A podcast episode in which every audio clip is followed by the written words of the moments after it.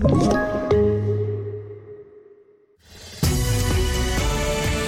TV4-nyheterna börjar med att max åtta personer får delta i allmänna sammankomster. Det meddelade statsminister Stefan Löfven vid en pressträff idag. Förbudet träder i kraft den 24 november och kommer att gälla under fyra veckor. Inrikesminister Mikael Damberg sa att allt för många har agerat som att faran är över och säger vidare att det här är mycket ingripande åtgärder som saknas i modern tid men att den är helt nödvändig för att kunna begränsa smittspridningen. Och mer om det här kan du se på tv4.se.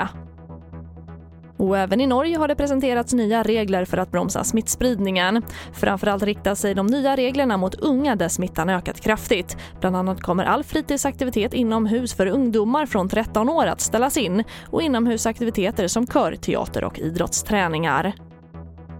Och samtidigt kommer positiva vaccinbesked från det amerikanska läkemedelsföretaget Moderna som sägs ha ett vaccin som visat sig skydda till 95% mot covid-19.